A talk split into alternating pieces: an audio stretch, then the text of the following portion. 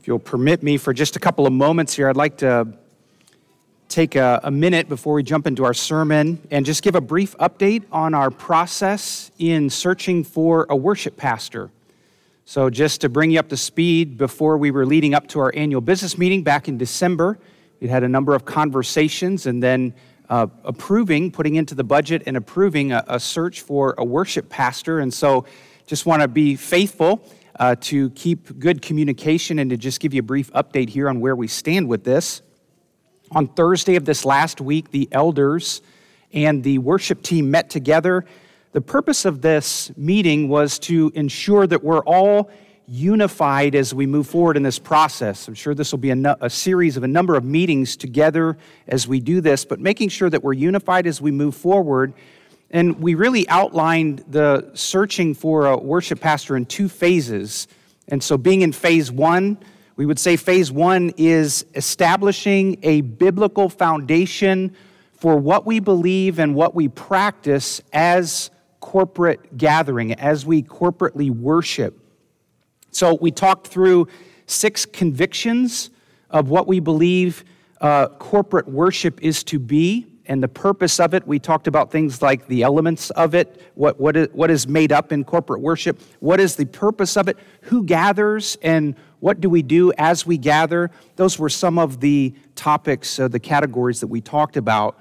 You might ask the question, well, why, why do this? Doesn't this seem pretty elementary? But it makes no sense for us to go on a search and bring in a worship pastor who either doesn't know what we believe or would come in and just simply want us to and expect us to adopt uh, their beliefs. And so we really have to start at that foundation of asking the question what is corporate worship? What are we doing? And how are we to gather together?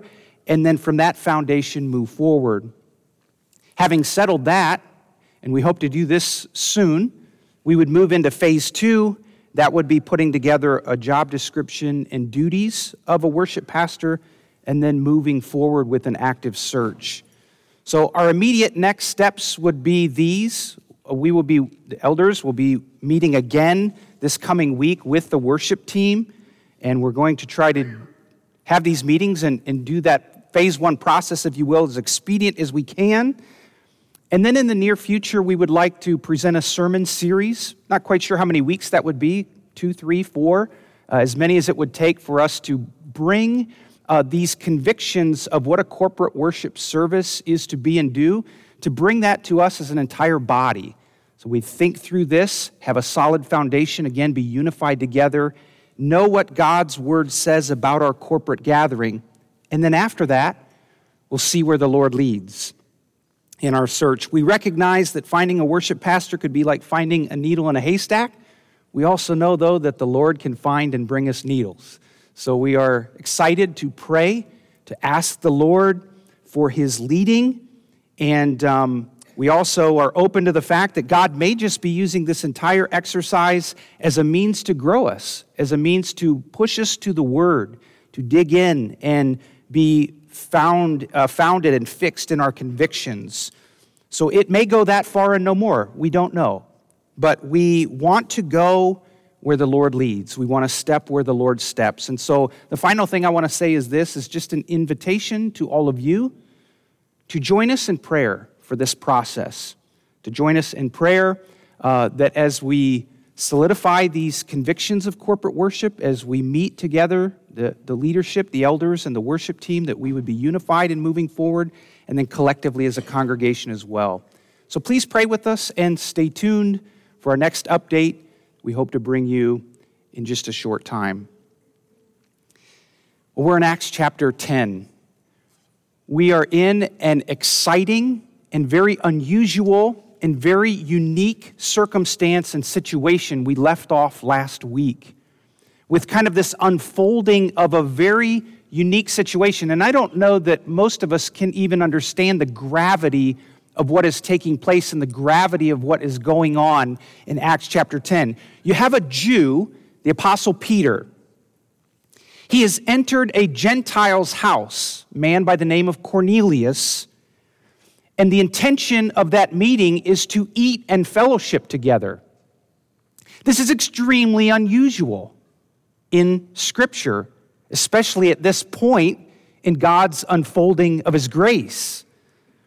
In fact, the next time that Peter goes to Jerusalem in Acts chapter 11, we'll be there in a couple of weeks, but the next time he goes, he, he takes some flack for doing this very thing. They said, Why did you go to a Gentile's house to eat with them? Even as Peter's entering the home of Cornelius, he tells him how it was not permitted for Jews to associate with Gentiles like this. So it's a very unusual and very unique situation we're right in the middle of. We're asking, what does the Lord have to teach us in all of this? Now, I do think that the commentator Derek Thomas has a point that some Jews were able to understand the laws of distinction that we talked about last Sunday, these laws of distinction that made them separated from the Gentiles, but they still had a, uh, a, a, thought and an idea of human decency towards the Gentiles. That was true for some of the Jews.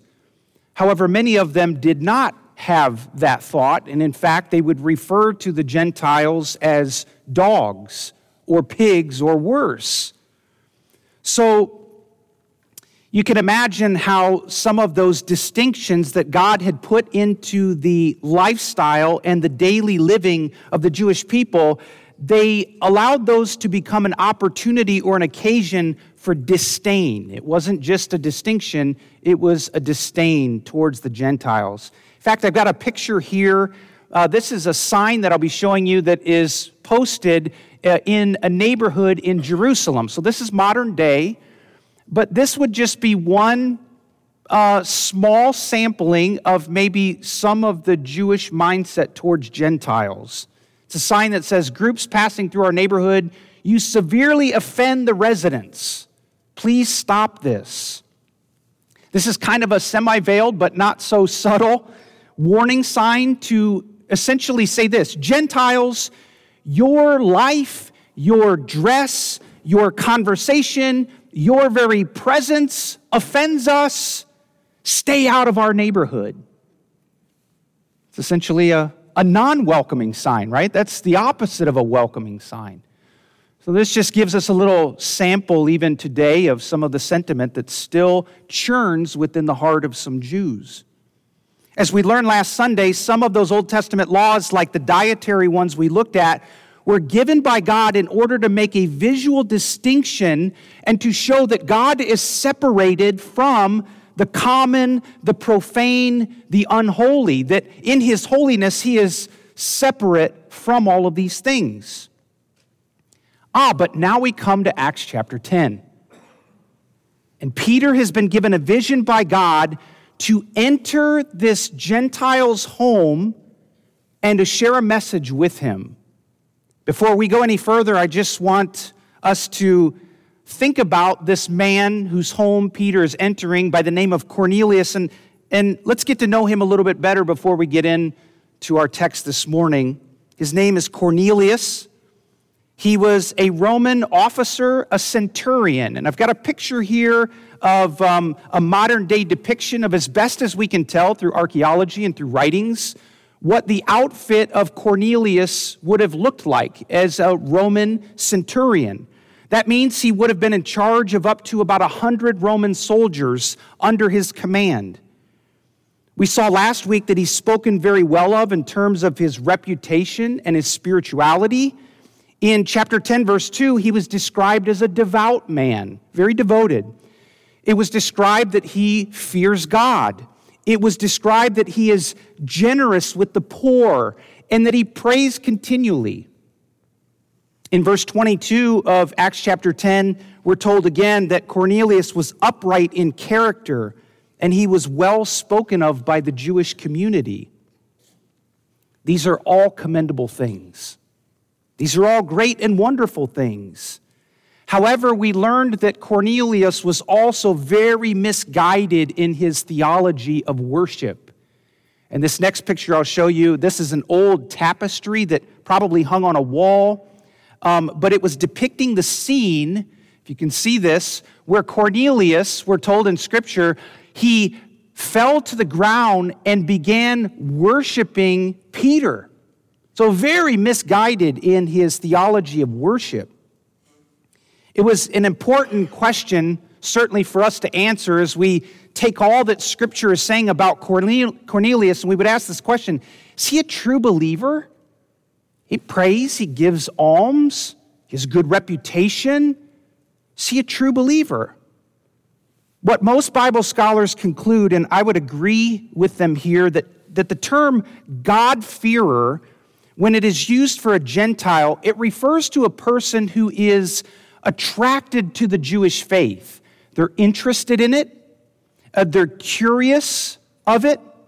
They may even practice or adhere to some of the Jewish laws, but they were not fully committed to becoming a proselyte, which is uh, the understanding the way of a person being fully in, circumcised, and becoming part of the Jewish community. And Cornelius had not done that. He was not following the Torah as an essential component of life. And so for Cornelius here, we can say this Scripture commends his piety and the fact that he followed some Jewish practices, but he had not fully committed, he had not fully converted to Judaism, and so he did not belong to the community of God's people. He was not of the covenant people. Now, back to our situation that's unfolding in the home of Cornelius. Now, I have one last uh, little visual picture here, maybe just to give us a context. Here's one of an illustration of Peter addressing the household of Cornelius. This is where we left off last week. Peter enters, Cornelius welcomes him in. Peter is going to stand up and speak. This is the point which we left off last Sunday. Cornelius has brought his relatives and his close friends in and it says he's ready to hear all that the Lord wants to say through Peter. Man, could, could you ask for a more eager, ready, and willing person? Like, this is the audience. Tell us everything God has for us to hear.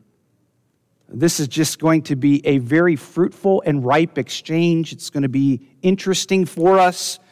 Peter, now at this point, stands up and he delivers a sermon in the house of Cornelius.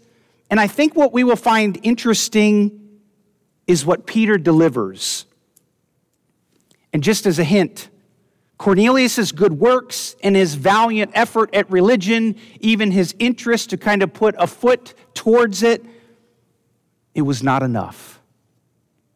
Peter is going to tell Cornelius it's all about Jesus. It's all about his righteousness. It's about his sacrifice on the cross. Even though you are a morally upright person, you're spoken well of in your reputation, it's not enough.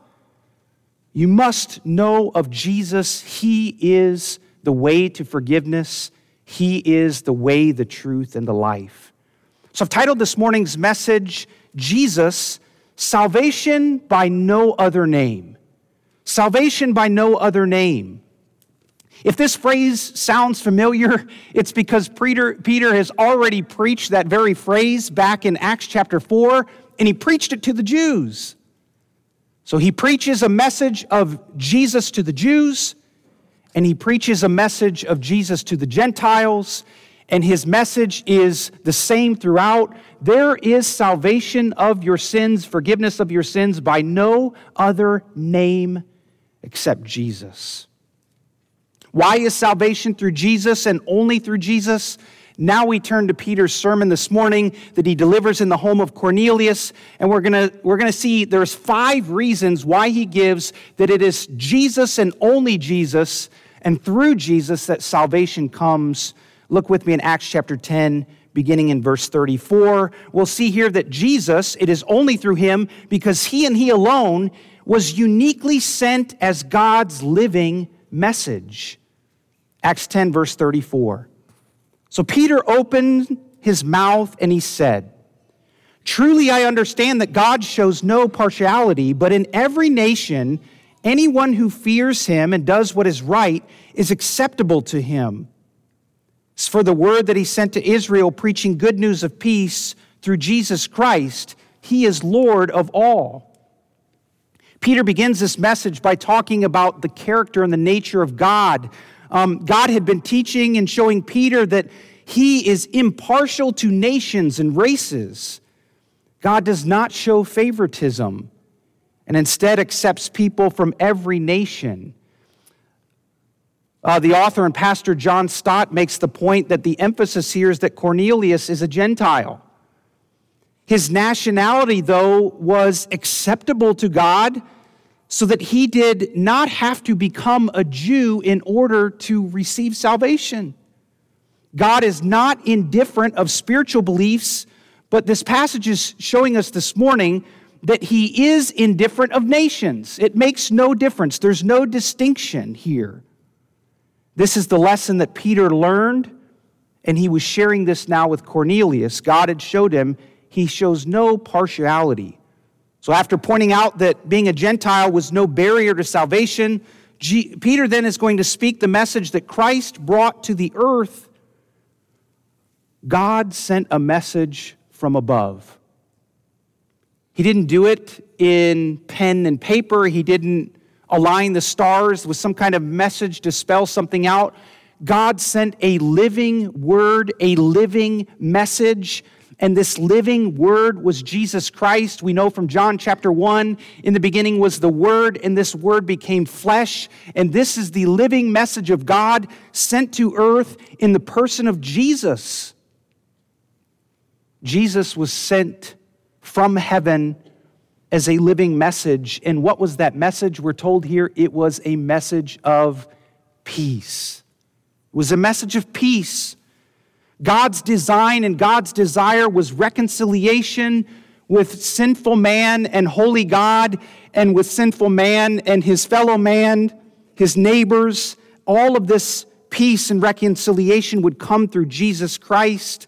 Maybe we could just say it this way through Jesus, brothers and sisters, we are able to experience the full joy of relationships.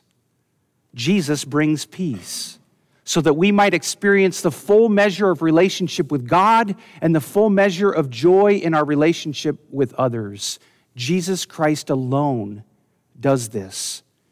So he is uniquely sent as God's living message, and that message is a message of peace. Secondly, as we read on in verses 37 to 38, we see that Jesus also was uniquely anointed with power power to do the miracles that he did, power to cast out the demons he did. He was uniquely given and anointed with power. Uh, Acts chapter 10, verse 37. You yourselves know what happened throughout all Judea, beginning from Galilee after the baptism that John proclaimed. How God anointed Jesus of Nazareth with the Holy Spirit and with power. He went about doing good and healing all who were oppressed by the devil, for God was with him. Peter acknowledges that the news of Jesus' ministry was known all throughout this region. It even spread to the Gentile communities.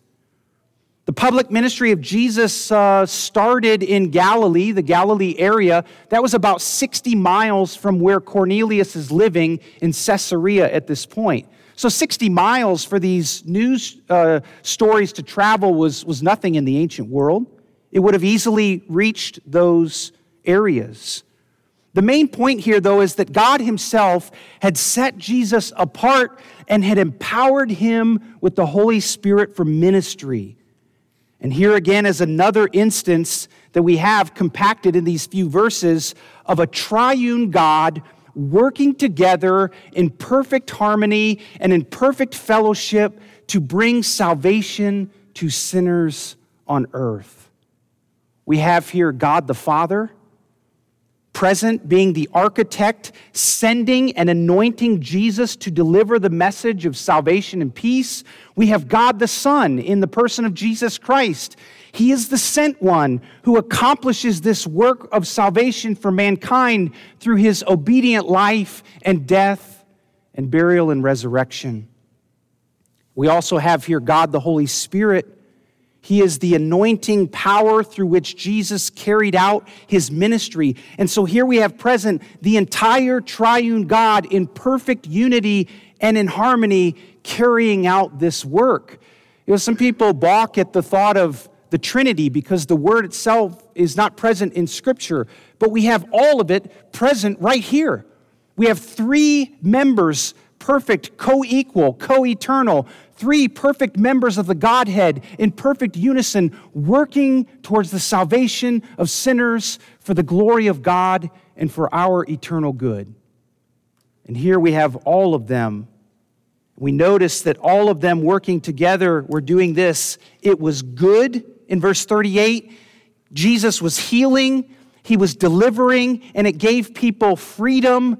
The word and the message was peace. The work that was done was good.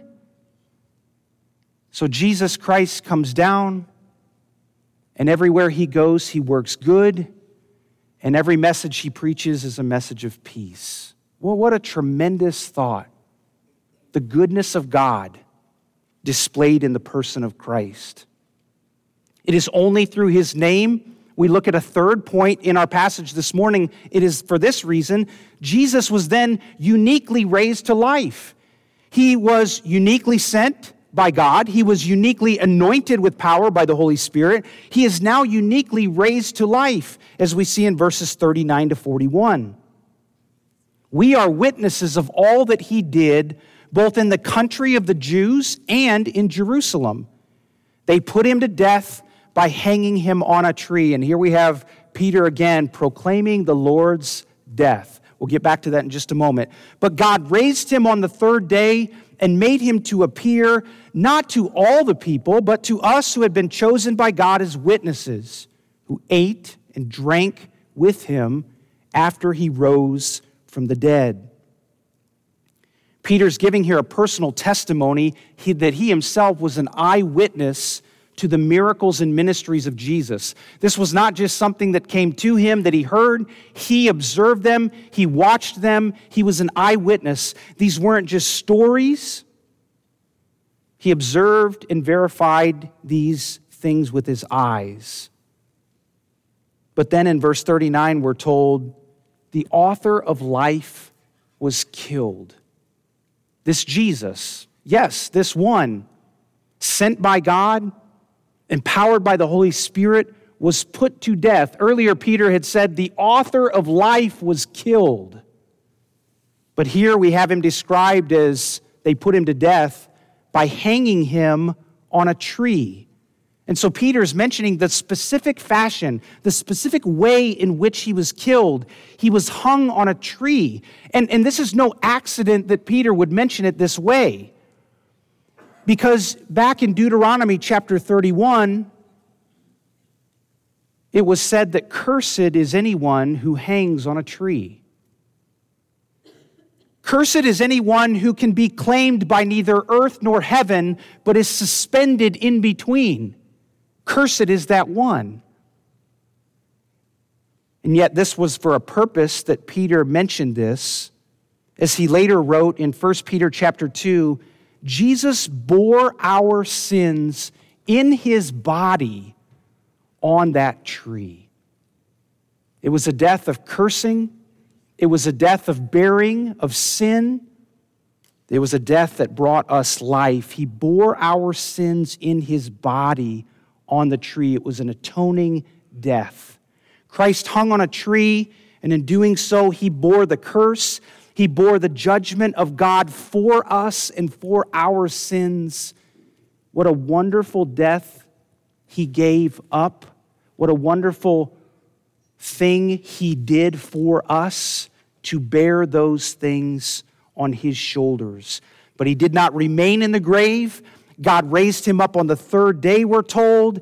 And this was a unique resurrection. This was not like Dorcas, who we saw resuscitated back to life a chapter ago, or any of the other people in the New Testament that we were told were brought back to life. This one was unique. The resurrection of Jesus validated his work of salvation and acted as a living testimony that he was God's sent one. He was the Messiah. He was the one who would bring peace and salvation.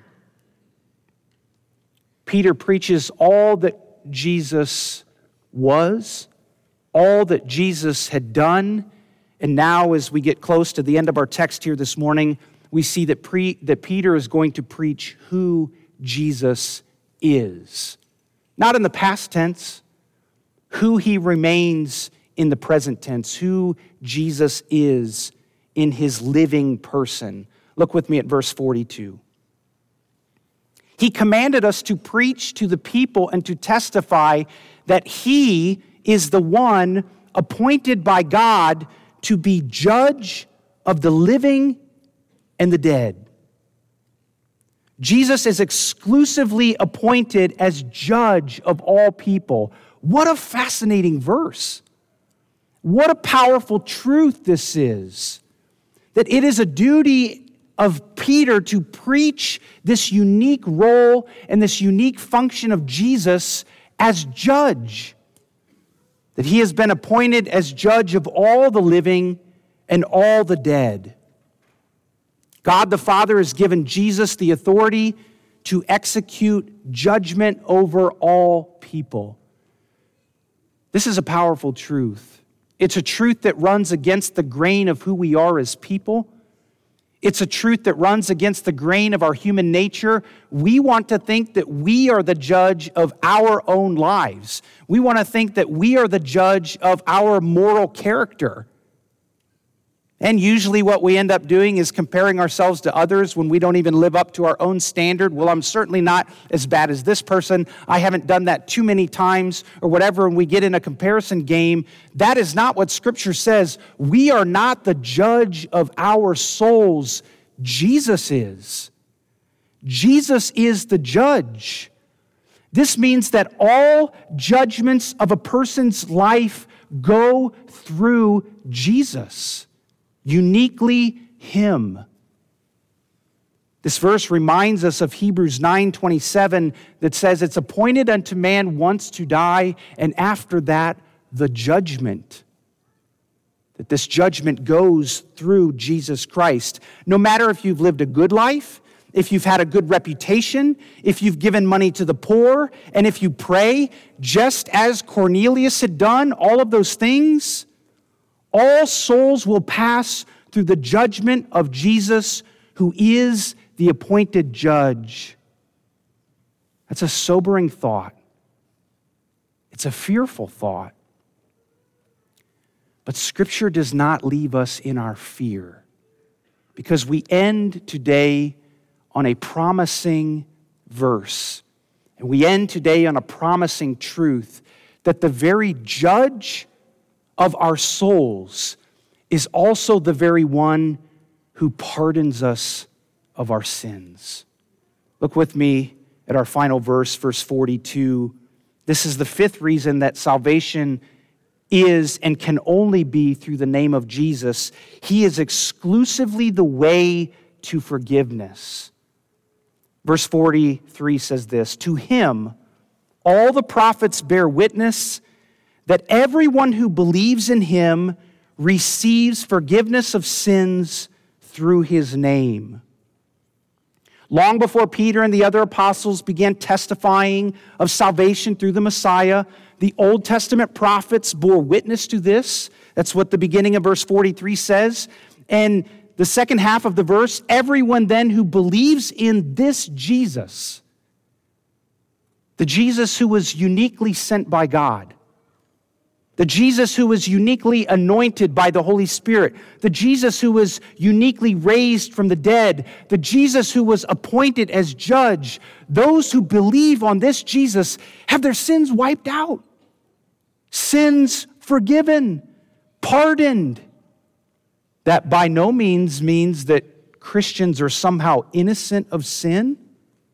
We are lawbreakers, but we can have our sins wiped away because of Jesus Christ and who he is. Not by works of righteousness that we have done, not by works of goodness that we can conjure up, but through, Scripture tells us, his name, his obedience, his perfection, his appointment, His work, His life, His death, His resurrection. We are forgiven based on the credentials of Jesus Christ. And these two verses here in verses 42 and 43, they form such exclusive truths.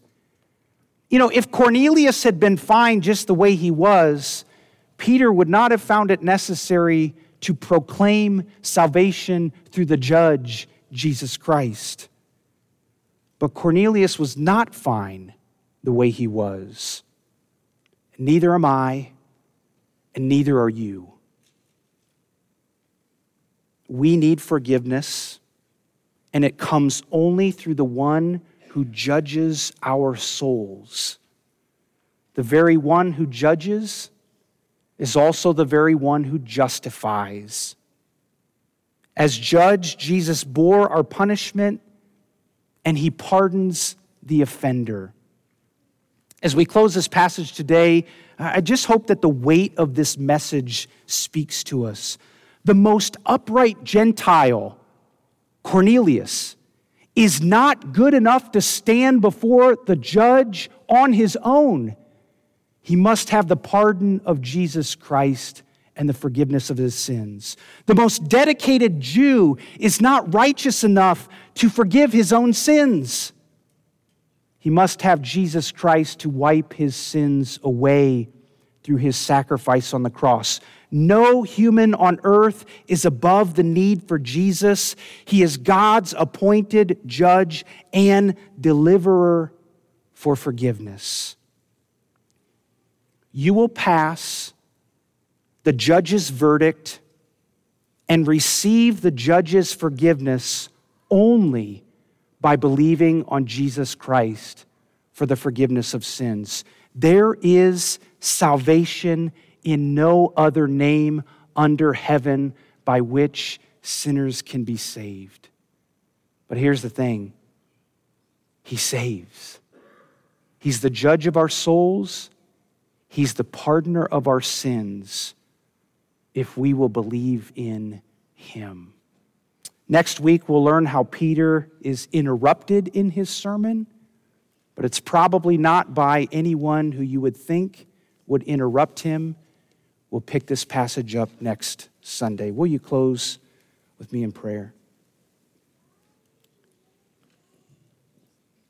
Father, we find ourselves in the position of Cornelius. No doubt, many of us thinking that we have some goodness in ourselves, some righteousness of our own. But Lord, we're being taught today from your word that none of those things matter as we stand before the judge of our souls when perfection is the standard. So, Lord, might you teach us today, remind us today that Christ alone is our hope.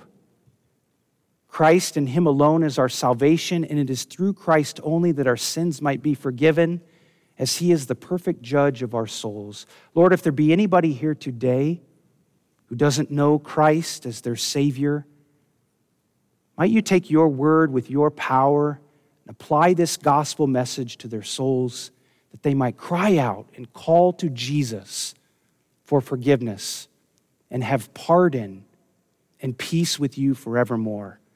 We thank you for your word. It's in Jesus' name we pray these things. Amen.